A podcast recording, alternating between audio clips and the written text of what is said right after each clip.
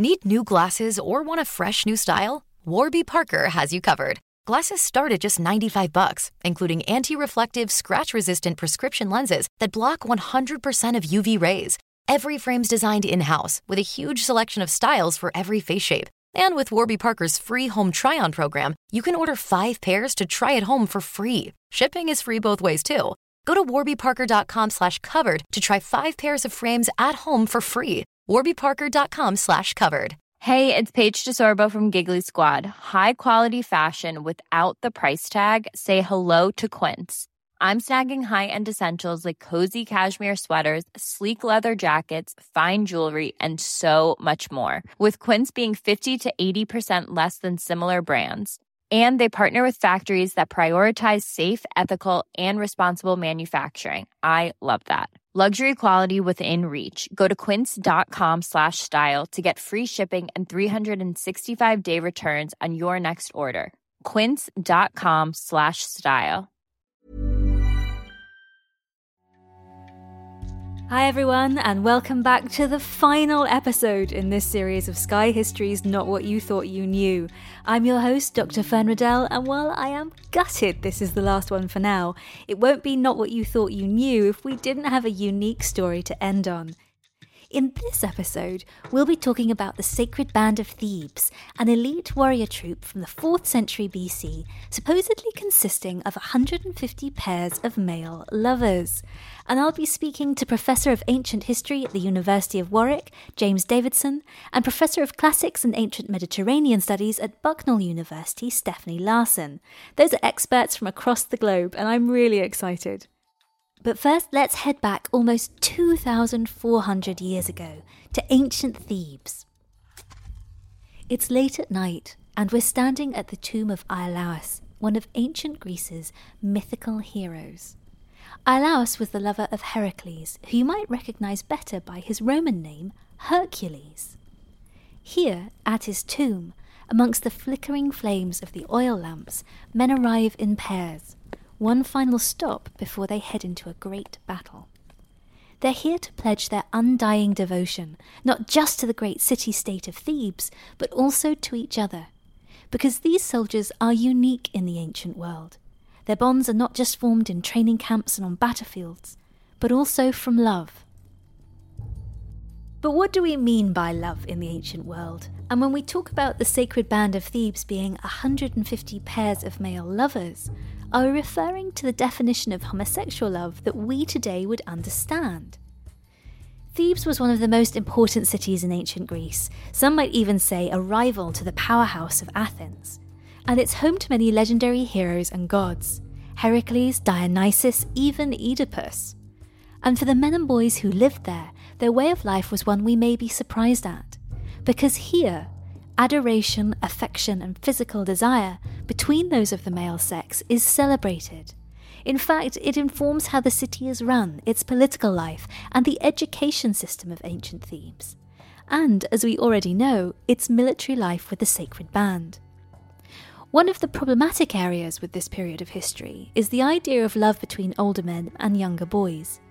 Our popular consciousness understands this in very simple terms as paedophilia or abuse.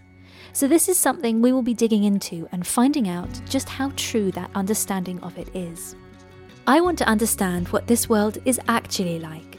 So to add more context to the Sacred Band, I'm speaking with someone who I know will totally alter my view of the ancient world.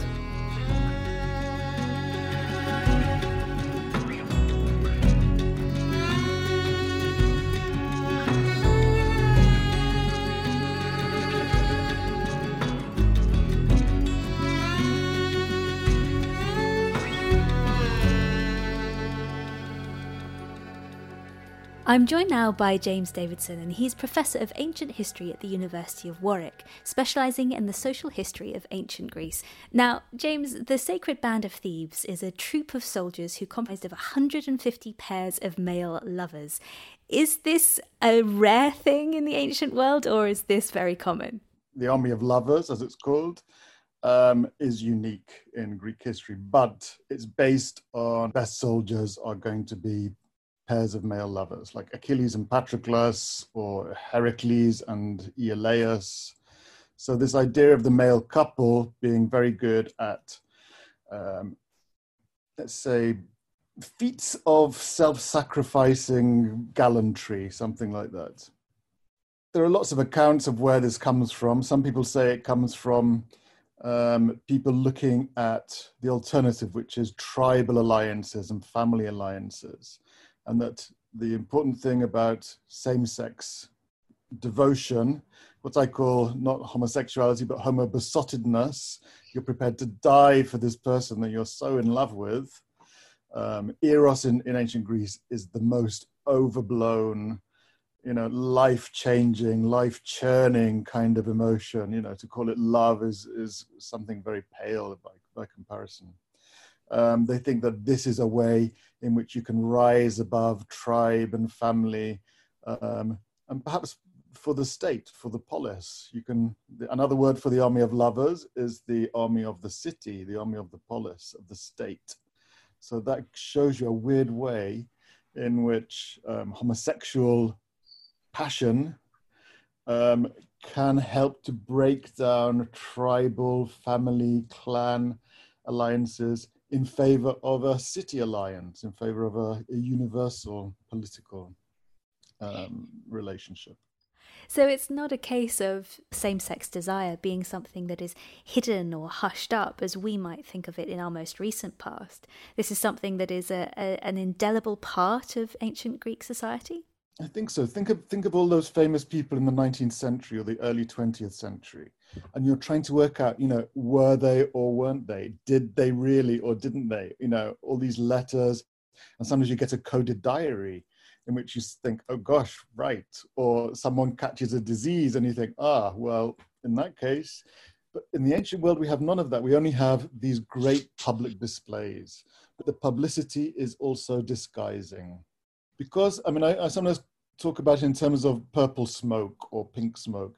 If someone is shouting about something, you know, if they're going around um, performing the role of being an admirer, what we um, the Greeks call an erastes, it's almost a public role they've got.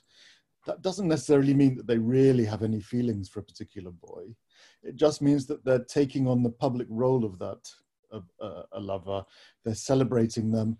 Um, for some kind of social purpose. You've touched on this very briefly, this love of boys or a particular boy.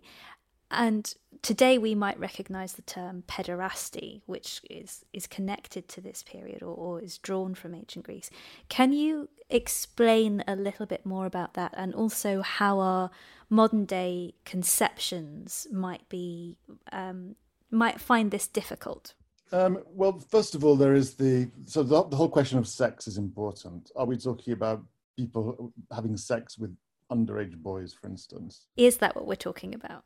No. What we're talking about are people following um, eighteen-year-olds around, or eighteen-year-olds following under eighteens around, um, sometimes in a group, um, writing poems about how wonderful they are, um, writing, and this is a very specific formula in Athens, they will write, so-and-so is beautiful. And they'll write on a gate, outside the gate of the boy, um, out on the door, um, in the gymnasium. Sometimes we hear about them camping outside the house.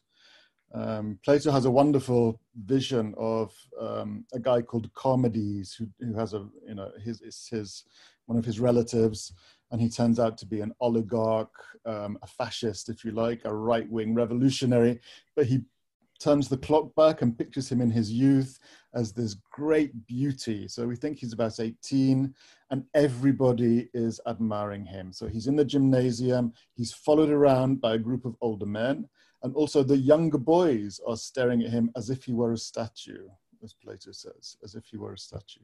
So it's this open public culture of worshipping a particular youth. So it's an idolization of someone's physicality or their emotions or both, the, the person that they are, but there isn't a, a physical sexual partnership between those two, or a relationship between those two people, you don't think? Um, so the word kalos, which they use all the time, means noble in terms of, you know, your class, your status, your good character. Um, and it also means beautiful. Sometimes they specify it. They're saying he was kalos in appearance. He was nice to look at. Um, but normally they just leave it, like Kalos, we don't know. And they, I think they, they think that good people are good looking. Um, but it is physical, it's also about the body. You know, this is a culture where in the gymnasium, people are exercising naked. So you show what a great person you are because you've got fantastic musculature. You know, you've got great pecs, you're a good person, you're from a noble family. Um, even in the, you know, in the Homeric epics, people say, gosh, you're so good looking, you must come from a good family. You know, whereas the opposite word, iskros, means shameful, ugly, and low class. So there's this constant mixing of these three things, but the body is definitely there. So um, one of comedy's cousins says to Socrates in the narrative of Plato, um, well, Socrates, let me tell you, if you saw him naked, you would forget about his face. His body is so stunning. And they use the same word, stunning, eklesis, you know, you're going to be, you're going to have your mind blown by this body, um, all wrapped up in Eros. So yes, it's definitely physical. So we have this idea of the ancient Greeks as, as some of the forefathers of modern thought, of a, a, a golden time in history. Is it actually that part of the society is just deeply shallow? Or is this, if with this fascination of the body and the idealization of youth and beauty and, and physicality, is, I mean, in many ways, this is something we would very much recognize about as as a, as an issue in our modern society. Well, where does it come from? You know, the Greek word gymnasium, you know, is what started out, you know, the, the whole movement to of the Olympics and the end of the nineteenth century, the whole body culture. Um, from the end of the nineteenth century, those, you know, old-fashioned photographs where people are posing as if they were Greek statues with little fig leaves tied over their genitals. The whole body culture also, you know, is a, a Greek revival in lots of ways. Mm, Eugene Sandown, the very famous bodybuilder of the late nineteenth century, who dressed as if he was a Greek statue. That's right. So there was, I mean, sometimes it's like an alibi for, for people to look at, um, you know, sexy men, pretending that it's all, you know, kind of appreciation of Greek culture, as Oscar Wilde might have um, referred to it. So if we have this this part of Greek society that is the celebration of of uh, late adolescence, young men, young uh, sort of older boys, where does the shift come to the Sacred Band of Thebes, where we know that this is this is men who are sharing physical love as well, and who are who are talked about as lovers? Is there is there an age of consent in Greek society, or is it is it are relationships with very young boys frowned on, or is it something that's accepted with older men? I mean, sorry, I have so many questions about this. The fundamental thing to recognize, I think, is that ancient Greek societies, almost all of them uh, that we can know of, are organized around age um, in a kind of very formal tribal way, if you like. Um, they don't have birthdays in the way that we recognize them. The calendar is all over the place. It's a lunar solar calendar. And for that reason, or for any other reason, they don't really, they're not really obsessed with birth dates. So what seems to happen is that in Athens, at least, um, when you think you're eighteen, you have to go to your village, you have to go to your um, parish, and you present yourself naked, or I guess your family presents you naked in the parish, and they say, we think he's eighteen, do you agree? And they say, okay, he's eighteen. And then they send him to the city council, and they have to say, okay, we agree he's eighteen. And if the if they say, no, he's not, they will fine the parish. Wow. Because, you know, they might want to inherit early or something like that. It's quite important. And then the people dispute this, but I think it's pretty certain that everybody has their birthday at the same time, that is at New Year. At the beginning of the, the Athenian calendar, which is in the mid midsummer, um, every all everyone who's eighteen becomes a single age class. It's like being at school, yes? Mm. You're in a year. And that carries on until you retire at the age of um, sixty. So you can't hold any office, you can't become a general, you can't sit on a jury until you're thirty. And the formula for those who are rejected by the council is go back to boys. So we know that boys is um, paides, can be a very specific name for under eighteens. But it's also used in the way that we use it boys or anybody who's young. So the under eighteens, the technical official group of boys, are protected by law about who they're allowed to mix with. So the even the eighteen-year-olds are not allowed to go into the gymnasium and talk to the boys. They even have special slaves who are called pedagogues, paedagogoi, which means boy escorts, and they're chaperones, and they are there to protect the boys from unwanted attention. Not so much that they're going to have, you know, they're going to be raped or something like that, but they're going to be seen to be alone with people. So just like, I always think the the, the comparison is like um, women in a Jane Austen novel. Mm, yeah. Seen alone together, you know, well, that's damaging to your reputation. So you have to, so this, this what Plato talks about in the Symposium is this great, what he calls a complicated paradox, which is that you're supposed to admire them, you're supposed to follow them around, you're supposed to say how beautiful they are, but at the same time, the boys are protected fiercely by these slaves, by these laws about who's allowed to see who in the gymnasium. It's all very complicated.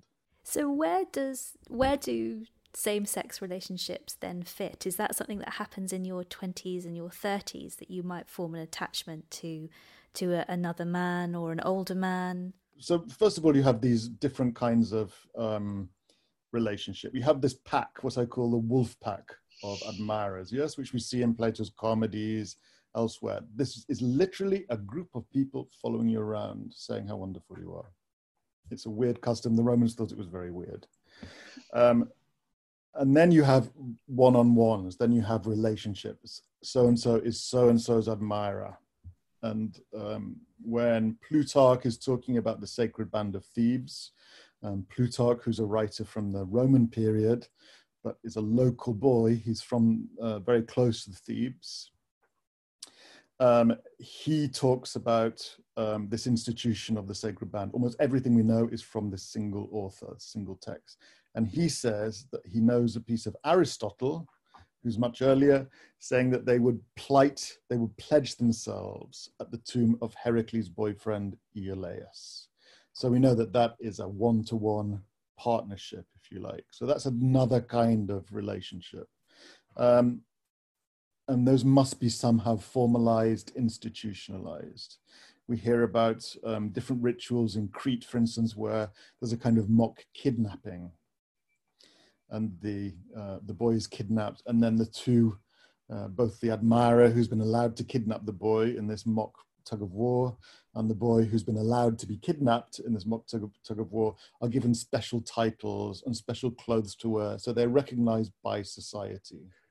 So these are political relationships. And when Plato talks about, I think this is one of the great um, misreadings of ancient Greek homosexuality. So Plato, in a long Um, passage, talks about what is the right way for someone to yield to a lover. You know, so they're importuning them, they're saying how wonderful they are. When is it right to um, put out, if you like? And he concludes that the only reason to put out is for the sake of virtue. And so everyone says, ah, so really it's all about virtue, it's all about virtue. But it's clear, reading between the lines, that normally that is not what happens. Normally, And, him, and Plato elaborates it. He says it's for virtue. It's not for political advancement. It's not for money. And the implication is that normally it's for political advantage and it's for money. So you make a very good attachment that will last you a long time. Now then, you might get married. I was going to ask, what is this? So we have we have we have this idea of you have young boys who are admired, who may pick up a, a what we might understand as a, a wealthy patron or someone who could advance them. That connection remains a lifelong one. And throughout that time, they may also marry, they may become, they may see a, a sexuality that is much broader. I mean, are we talking about bisexuality here? Is that really what ancient Greece is? Is just an entire state of bisexuals? um Well, yes, but in a way that's because you're assuming this, you know, sense of sexual orientation. If it's an institution, if it's something which is really important for your future, if everyone's doing it in this public way, we don't know what happens behind closed doors. All we know is that people are writing poems um, saying how beautiful someone is physically, um, then there's nothing to preclude you also having children, marrying. It, you, in some cases, we know that the marriage, um, the heterosexual marriage, follows the the same sex, the homosexual association. And I think no one would disagree that ancient Greece is a patriarchal society. But the fact that men are also sexually objectified, you know, in the same way that women are normally sexually objectified through the rest of history, if you like, does mean that there's an interesting, that the, the whole kind of men versus women is more complicated in ancient Greece. That there's, you know, it's the them and us is also a us and us. Do you see what I mean? So um, one of the, the earliest references to rape, Uh, to a legal definition of rape in our terms. Normally rape means kidnap, yes? Mm-hmm. Rapere, to snatch, um, in Greek, harpadzein. But the first definition we have is from Crete, uh, law code in Gortin, and it has the definition, anyone who has sex by force with someone. So it's the first definition of sex by, rape as sex by force. Um, and it says, with a man or with a woman. So there's this weird kind of gender equality or gender substitution, which comes out of this um, Greek homosexuality, which I think people have not really thought about as much. That there's a kind of, um, they are seen as two sides of the same coin, if you like, and the, the men who are objectifying women, um, the courtesans especially, um, have themselves been objectified, have been, they know what it's like to be a sex object, if you like. To go back to the Sacred Band of Thebes for my last question, how were they seen in ancient Greece society? Were they the pinnacle of achievement? Were they celebrated, or were they something that was a surprise? This is a very difficult question because there's very little information about the Sacred Band of Thebes. So although they're very famous for us, as I say, almost all of our information comes from Plutarch, writing, you know, Um, how many years? four hundred years after the last gasp, the Battle of Chaeronea.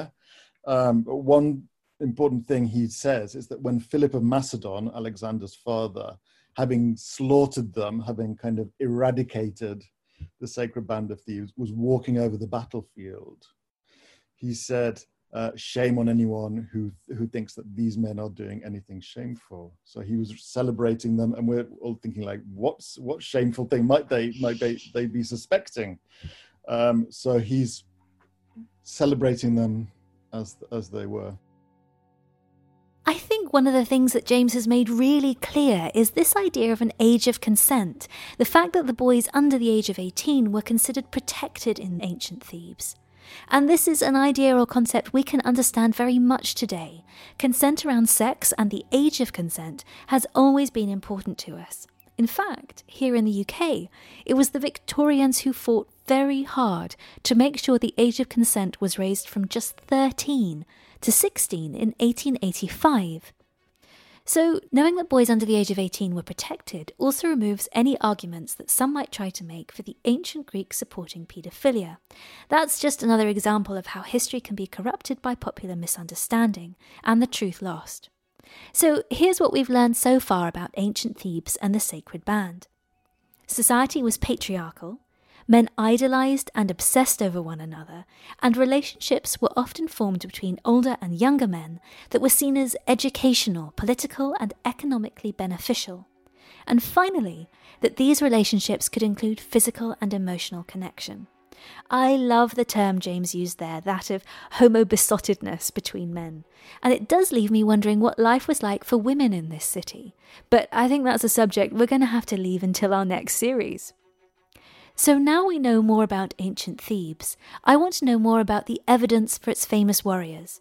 Plato, one of our most famous ancient Greeks and a founding father of Western thought, wrote, "If there were only some way of contriving that a state or an army should be made up of lovers and their beloved, they would be the very best governors of their own city, abstaining from all dishonour and emulating one another in honour, and when fighting at each other's side, although a mere handful, they would overcome the world.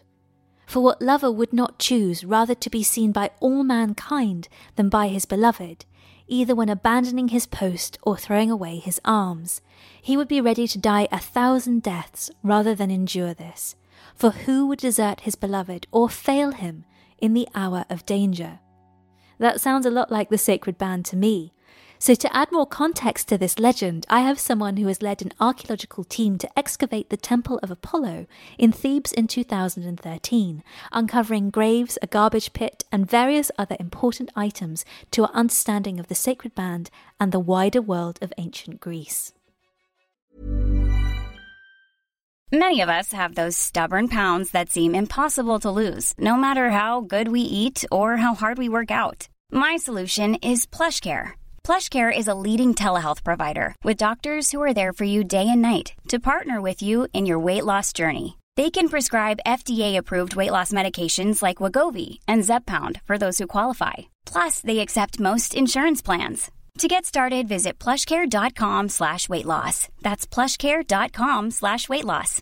How would you like to look five years younger? In a clinical study, people that had volume added with Juvederm Voluma X C in the cheeks perceived themselves as looking five years younger at six months after treatment. Look younger, feel like you. Add volume for lift and contour in the cheeks with Juvederm Voluma X C. Reverse signs of aging by adding volume to smooth laugh lines with Juvederm Volure X C. For important safety information and to find a licensed specialist, visit Juvederm dot com. That's J U V E D E R M dot com. Not for people with severe allergic reactions, allergies to lidocaine, or the proteins used in Juvederm. Common side effects include injection site redness, swelling, pain, tenderness, firmness, lumps, bumps, bruising, discoloration, or itching. There's a risk of unintentional injection into a blood vessel, which can cause vision abnormalities, blindness, stroke, temporary scabs, or scarring. Talk to a licensed specialist to find out if it's right for you.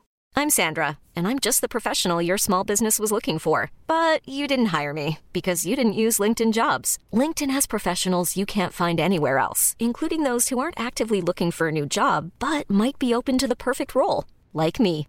In a given month, over seventy percent of LinkedIn users don't visit other leading job sites. So if you're not looking on LinkedIn, you'll miss out on great candidates, like Sandra. Start hiring professionals like a professional. Post your free job on linkedin.com slash achieve today.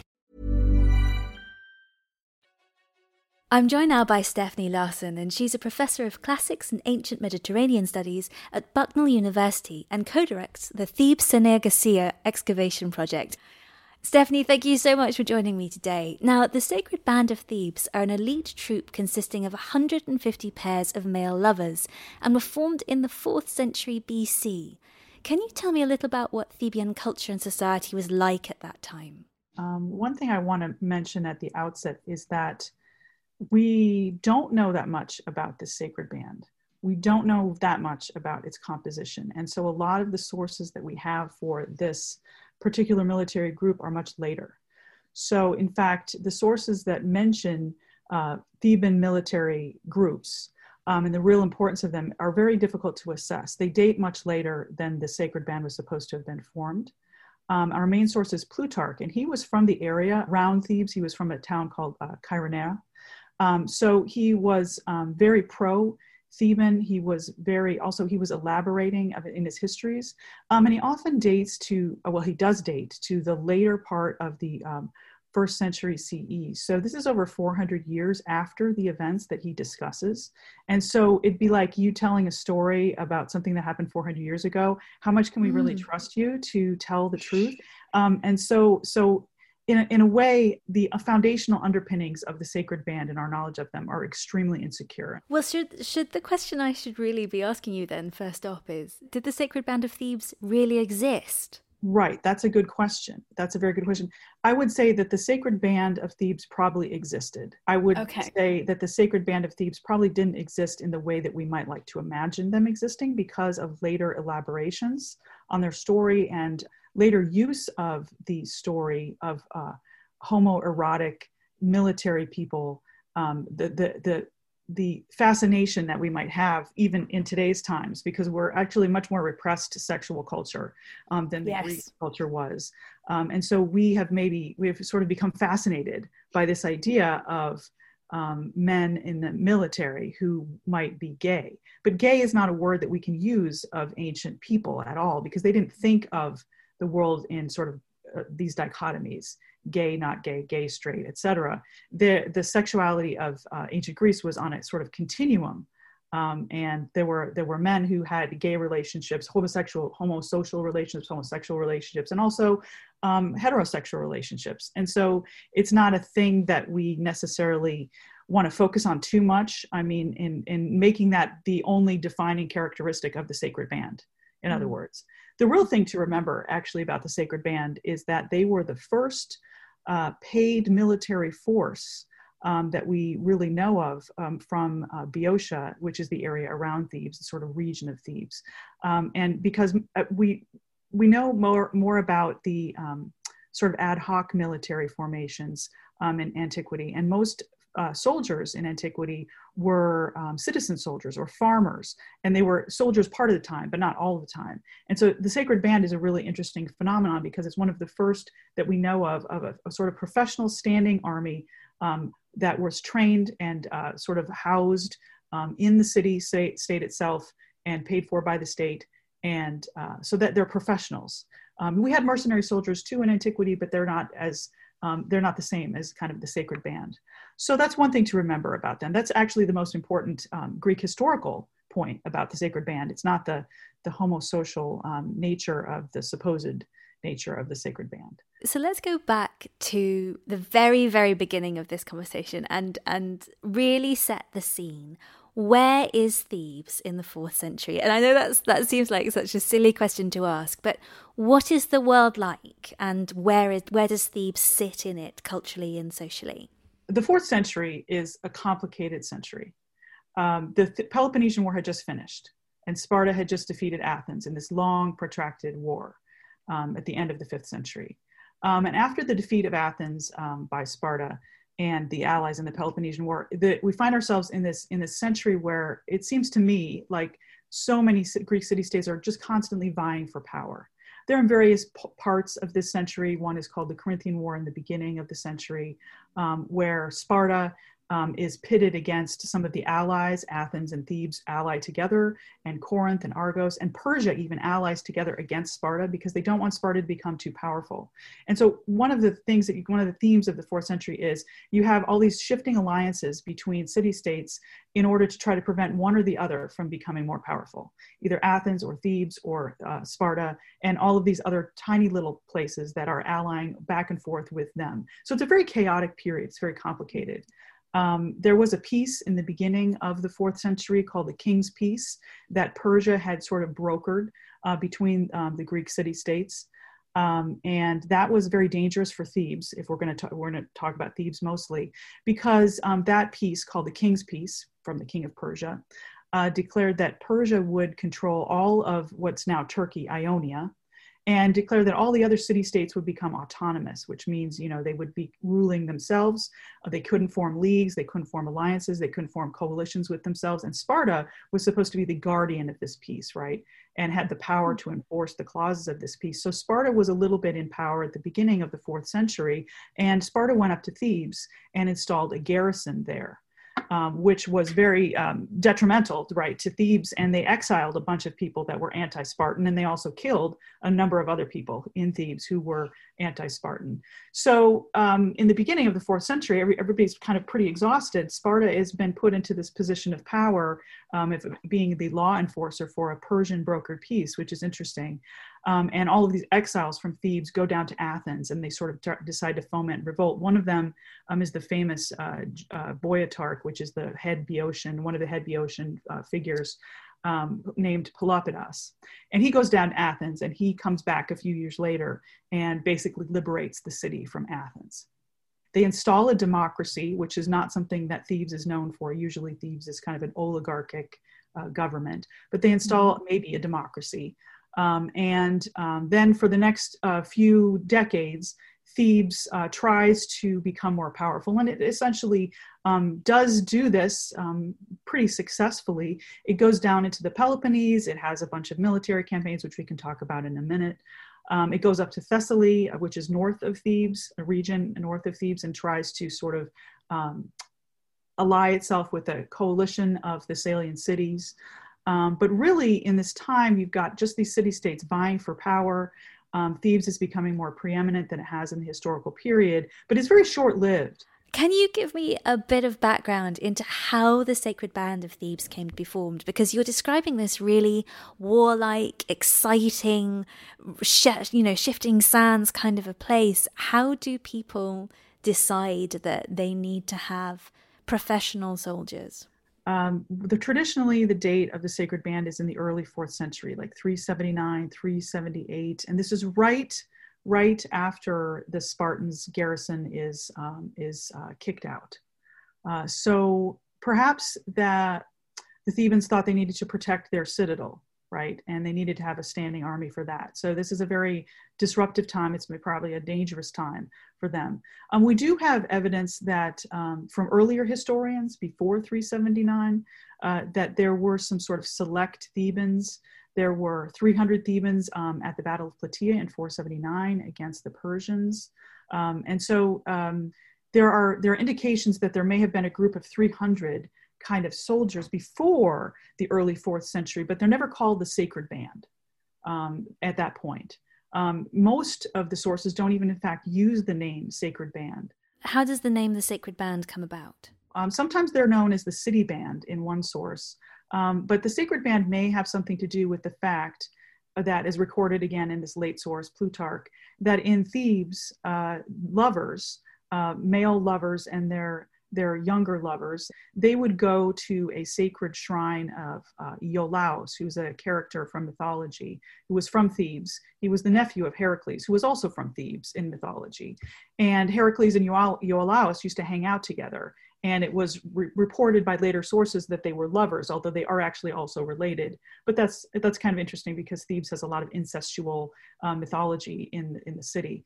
Uh, but anyway, so um, the lovers of Thebes used to go, according to these late sources, down to the sanctuary and um, basically swear their uh, swear their fidelity to the other, or um, make sort of a, a pledge to each other, pledging um, some sort of love in your relationship. It's not really love either. I mean, I was go- I was going to ask you about this because when we say lovers and sexuality, we really we understand that in very controlled terms. So in, in ancient Greece as a whole, especially in the sixth century B C, in the fifth century B C, and more also into the fourth century, and we're not sure how long this lasted, there was uh, basically uh, pederastic male relationships mm-hmm. that were considered to be normal and expected um, between between an older man and a younger boy. Um, not too young. So the younger boy is about, well, possibly verging on the age of going into the military. So mid-teens to late teens. So possibly seventeen, eighteen, et cetera, fifteen maybe. I mean, it depends. We're we're not really sure. And every city-state, like I said, is a little bit different. And the older man um, is already established in the aristocratic families. He's already established as a soldier. He's already established possibly as a political force in the city uh, state. And he is basically um, going to be the mentor to this younger man. And they're they're known by the Greek terms, uh, eromenos, which means the beloved one, and the erastes, which means the lover, the one who does the loving. Um, and this relationship um, was really important for the young boy who comes from an, also an aristocratic family. This is very class specific, um, if you can talk about class in ancient Greece anyway. Um, and so this this relationship is very important for this boy because this this relationship brings connections between the two families and between a sort of a networking experience for this young boy. And um, in this relationship, it is partly sexual, um, and there is definitely touching. We have lots of um, uh, literary sources for this. We have lots of vase paintings that show this, um, actually. Um, but it's not just about sex, it's about also teaching about philosophy, teaching about politics, teaching possibly even about music and um, poetry especially, and that kind of thing. So um, it's very much part of the sexual continuum of ancient Greece, and um, they, the men in these relationships wouldn't have called themselves gay or homosexual. um, because they were also expected at to be, the older ones were expected to get married and have children and to have, you know, heterosexual relationships as well. And usually there was an end point to these relationships. So this was a, this was a gift in a way to the young boy um, in, in his terms of his education. And as soon as he got old enough, then that relationship would be finished. They would be considered to be old lovers. But it's very interesting for us to think about these kinds of uh, relationships that are so different from what we would call normal. And in fact, we would call this relationship in our modern societies mostly pederastic. And I'm horrified by this, but it was totally considered to be normal. I'm a I'm an expert on Victorian sexuality, and I know how hard just in the nineteenth century we have to work to try and get people to understand that sex, sexual ideas and attitudes shift and change and aren't bound by the boundaries that we put them in today, especially when we're looking back in the past. But what fascinates me about your period, about this period in the ancient world, is we really struggle to really grasp what's happening at this time. And historians ourselves can get quite touchy about how this era is displayed, because if we talk about pederasty, there's an instant connection for a lot of people to pedophilia and the idea that this, this sexual relationship is something that is um, morally abhorrent to us in our modern world. Do you think that's possibly why some historians have verged far more on the idea that these relationships are somehow noble because they believe there was no touching or, or um, no sexual contact, and that actually the reality, as you've said, from the vases, from everything else, shows us that there was, and we just have to understand that the past is a very different place? Oh, absolutely. The past, as it's been said by um, various historians, ancient historians and anthropologists, is a foreign country. Mm-hmm. And we have, since the Victorian period especially, um, sort of extolled the ancient Greeks as being these noble, amazing philosophers who were just kind of sitting around um, thinking about all these wonderful thoughts about excellence and beauty and virtue. Well, in fact, they were just regular people. And they also had um, different roles and different rules for their sexualities. Um, and so, so, so yeah, we really have to understand that the world was a very different place then, and their cultural rules were very different than ours. I would hate to, I would hate to think of the idea of someone thinking that it was pedophilia. I mean, that is a Greek word, the love of the boy, the love of the child. But it was pederasty in a sense of institutionalized education. So the focus wasn't only on the sexuality, that's the thing. And that's, I think, one of the legacies of the Victorian period, is that we are obsessed with the idea of any sort of sexuality that still deviates from what some people consider to be the norm. Um, one of the foremost scholars um, who's written most on the Sacred Band is David Lateo from the San Francisco State University. And he's actually argued that it would make no sense to have um, a, an eromenos erastes relationship, a beloved and a lover relationship, involved in the same military unit. Because from an age perspective, at a seventeen or eighteen year old person, twenty year old person, and a thirty or, you know, early thirties person, this doesn't make sense Um, from a military standpoint. Well, so so has this come about? Basically, what's happened is we know that in, or at least sources tell us in Theban culture, that the part of the education system of young men was that they would form this connection that was both sexual and educational with an older man in their life. And also then that Thebes had a band of warriors who were professional, who were incredibly successful at some points, and that throughout the centuries and throughout people's excitement and interest in history, those two worlds have just become mashed together. And so the idea that the Sacred Band of Thebes were a pairs of gay lovers doesn't actually have any basis in history at all. It doesn't have much, that's true. Now, one of the things uh, David Lateo has suggested is they could be former lovers, former pairs or fair pairs of former lovers, which would make a lot more sense. They would still have a bond together. They would still be very close together. Um, and ancient Greek sources from elsewhere talk about the bond that an older lover and a young beloved had for the for the life, but it wasn't considered to be a sexual bond anymore after that original sort of um, institutionalized educational period was over. Um, and so I think we could see the Sacred Band as pairs of lovers, but possibly, as Lateo suggests, pairs of former lovers. And that makes a lot of sense. Um, And if we think about also the friendships that people who fight with each other have, it might be more useful for us to think about that kind of relationship uh, as well, grafted onto the the former lover category, right? So these these men now are progressing on in their lives, in their military lives, and they are fighting with each other side by side. And when you do that, you develop, you know, the band of brothers kinds of mentality, um, which is very well documented in psychological literature and military literature from contemporary times all the way back. Um, so uh, you can think of these people as being very close, as elite corps often are anyway. You know, think of the Marines, the, a band of Marines that goes to war together, or any other elite corps from any other country. You know, they come back and those are their people. You know, those are their family. They, they will not do anything to, to betray them. They will always support them. And so I think it might be more useful to think about the Sacred Band in this way, as a sacred corps of very elite warriors who had previous relationships but are now um, fighting together. And they're from the same city, so they also have the same sort of um, civic identity.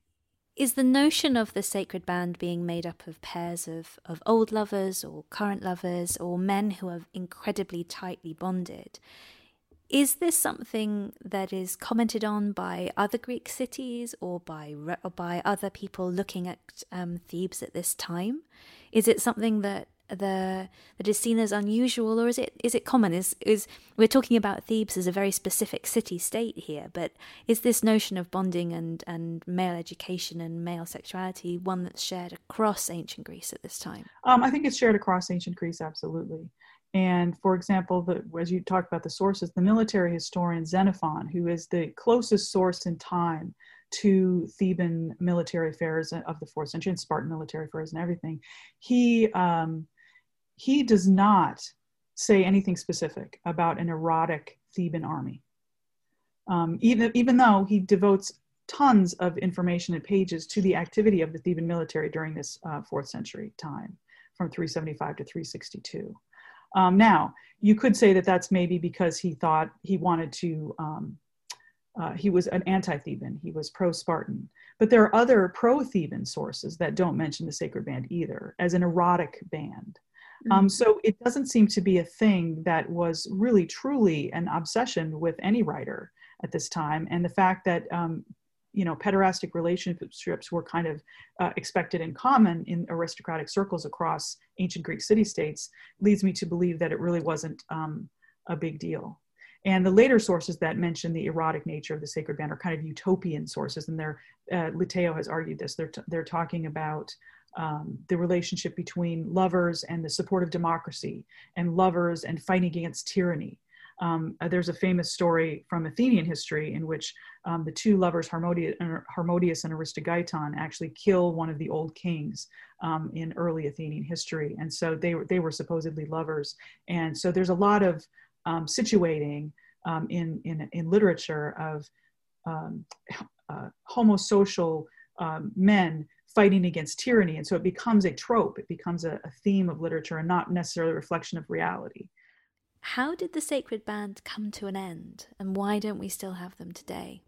Uh, the Sacred Band fought in a number of battles in the fourth century um, that we know of, um, in which uh, Thebes and Boeotia in general became really quite prominent. Uh, they call it the Theban hegemony. Hegemony is a little bit of an overused term. The Theban hegemony lasted only nine years, according to the major historical periods, but whatever. Um, and after they had established this sort of decade of uh, power in, in Greece, um, they uh, um, had to reckon um, on the ground with the power of Macedon under Philip the Second, um, who was Alexander the Great's father. Um, and he had been gaining power um, in the last part of the uh, fourth century. Uh, and he had um, sol- been solving some problems for major Greek city-states that had always been fighting with each other since the end of the Peloponnesian War. And so he was gathering allies, and people knew that he was very powerful. Um, and so they were they were allying themselves with him. Um, but he um, he He came down to central Greece because um, some of his friends that he had just made, some of his allies, appealed to him because Um, they were sparring with the Thebans over some territories in central Greece. And so Philip uses this, this um, appeal as an excuse to come down into central Greece. And he finds um, the army um, of the allies, including Thebes and the Sacred Band, waiting for him um, at a place called Chaeronea. And this is in three thirty-eight. Um, and Chaeronea is a really, really amazing place because it's a it's a valley, essentially. It's a big, broad valley about three miles across. And it's like the pass into south, southern Greece, the, the central part of southern Greece. And so he, um, he, this is where they have to stand in order to prevent them from coming. It's sort of like Thermopylae was to, to the Greeks um, in the Persian Wars. Um, and so per- Philip comes down. He's got thirty thousand infantry. Um, he's a huge force. He's got a lot of cavalry as well. Um, he also has a different kind of um, weaponry. He has a very long spear called a sarissa, which is twice as long as the normal Greek hoplite uh, spear. Um, so that's very uh, dam- damaging. um, and so he, they basically fight together with the Thebans and their allies. Um, and Philip is on the right fighting the Athenians, who are allied with Thebes at the time. And he sets his son Alexander, who's later to become Alexander the Great, um, on the left, and they fight the so-called Sacred Band um, on the left. And um, Philip feigns a withdrawal, and so the Athenians kind of follow him, um, and then the cavalry sort of attacks the Sacred Band on the other side. Um, and supposedly this is where the Sacred Band is annihilated by Alexander the Great and um, his um, fellow general. We have some really interesting evidence for this just that just was published this year. And I'd like to mention um, Maria Liston, who's a very good osteologist. She has gone, uh, we work with her at our excavation in Thebes too. And she's looking at our skeletons because we have a cemetery above the temple. Anyway, she's doing all of our uh, work here on our on our uh, skeleton, skeletal material. But she has recently published, in fact, I think it's just just out maybe for a month, Um, the skeletal uh, material that was saved from the Battle of Chaeronea in three thirty-eight. Um, the original excavators, I believe it was, oh, I can't remember what year, in the early nineteenth century, they excavated um, the burial site of supposedly the Theban burials. And they saved some of the bone material. They, dis- they unfortunately um, threw away a lot of it, but they saved what they thought was the most um, impressive uh, bone material from that. And they found seven rows of two hundred fifty-four skeletons, very well known, that's marked today with the Lion of Chaeronea. You may have seen pictures of this. And uh, Maria Liston has uh, analyzed these uh, heads, crania mostly, and leg pieces. And she's found um, some really cool things. Uh, these these damage uh, was very traumatic to the crania of these people. Um, she's analyzed a lot of different um, heads. All of them have, all but one have blunt force trauma in the wow. sort of time around death. Um, there's blows to the faces with objects like rims of shields. Um, you can identify uh, cuts through actual crania with long, straight, heavy blades like swords. So there's this one particular uh, cranium of a Theban that has actually been slashed from the uh, frontal bone on the near the hairline. And going, it went all the way back down through the head, th- behind the eyes, um, to the nose, to the top of the jaw, um, and removed the, the whole brain case in the upper face. So this guy was kind of like defaced wow. completely. And he would have been, wow. yeah, I know. And it's just been published, and the picture is amazing. It's on the um, the cover of a book. The book is called, it's a it's a collection of new approaches to ancient, to Greek and Roman warfare, new approaches to Greek and Wo- Roman warfare from twenty twenty. And it's edited by a man named Lee Bryce, who's an American military historian. Anyway, so that's where this um, article appears. Um, and that, that head of that person that was defaced with the sword um, is on the cover of that of that volume. But the most interesting part of this is not the gore and all that kind of stuff. But the most interesting part of this is that Maria has shown that these um, these people were actually attacked from above. And so this proves, I think, without a doubt, really, that um, what the ancient sources said was true, that Alexander the Great um, basically, uh, with his cavalry, attacked the hoplite phalanx of the Sacred Band or the Thebans, whichever, however you want to call them. Um, and so they are being all attacked from the top. All of the skull injuries are shown to be um, attacks from the top. Or if if they weren't um, on the horses, if Alexander wasn't on the horses, then the Thebans were actually on their knees.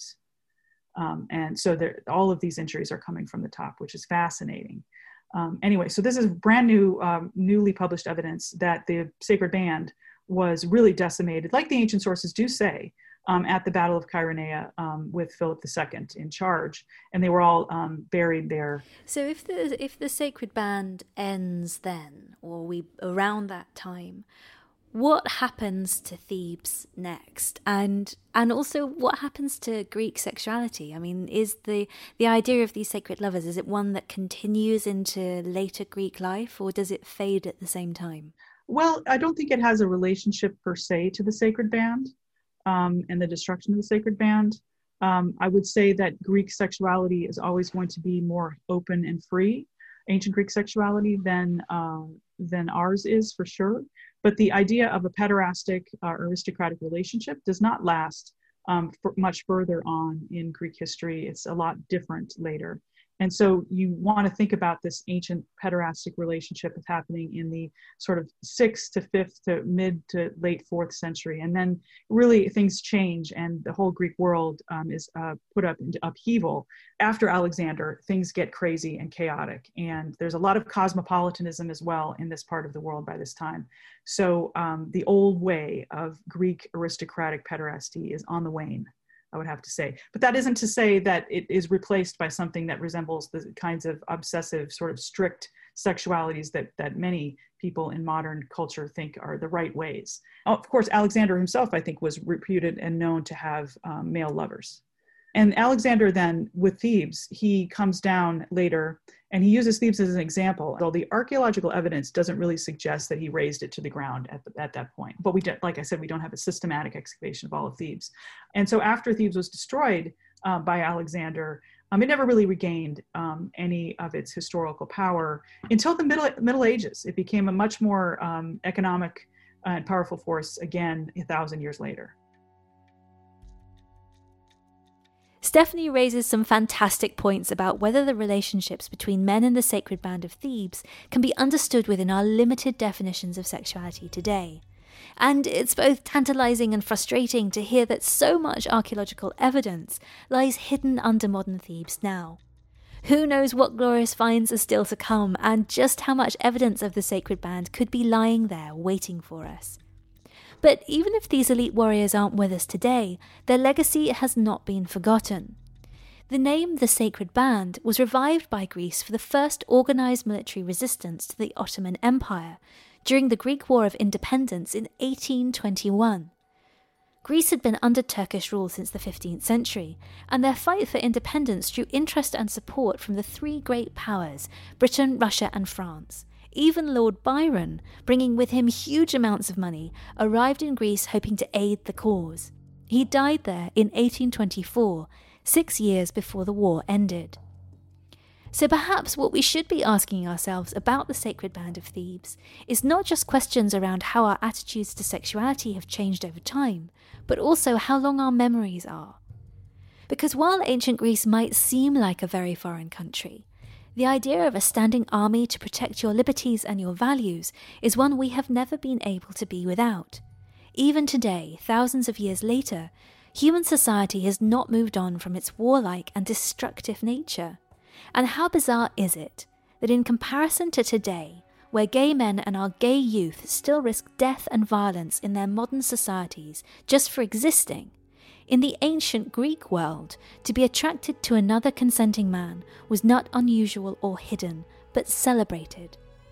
As always, it seems the past has a lot to teach us. So that's it for our last episode of this series of Not What You Thought You Knew, sponsored by Ancestry. What has been your favourite episode of this series? I really want to know. Drop it in a review on your podcast app or share it on social media using the hashtag NotWhatYouThought. And head to sky history dot co dot u k to find out more info on all of our episodes, including heaps of historical articles, competitions, and the latest on Sky History's T V shows. And finally, a big thank you to my guests, Professor James Davidson and Professor Stephanie Larson.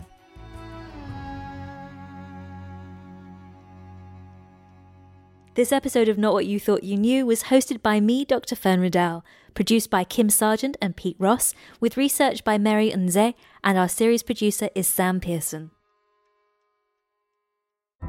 History's Letters of Love in World War Two reveals a remarkable account of the Second World War through a series of real-life love letters. Featuring interviews with their family and starring me, Johnny Pitts. And me, Amy Nuttall.